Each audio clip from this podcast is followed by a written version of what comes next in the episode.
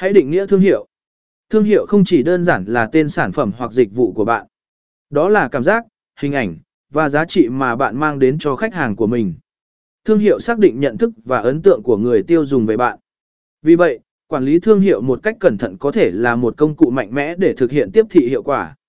Tầm quan trọng của việc xây dựng một thương hiệu mạnh mẽ. Một thương hiệu mạnh mẽ mang lại nhiều lợi ích. Nó tạo sự nhận diện, tin tưởng và lòng trung thành từ khách hàng. Thương hiệu mạnh mẽ cũng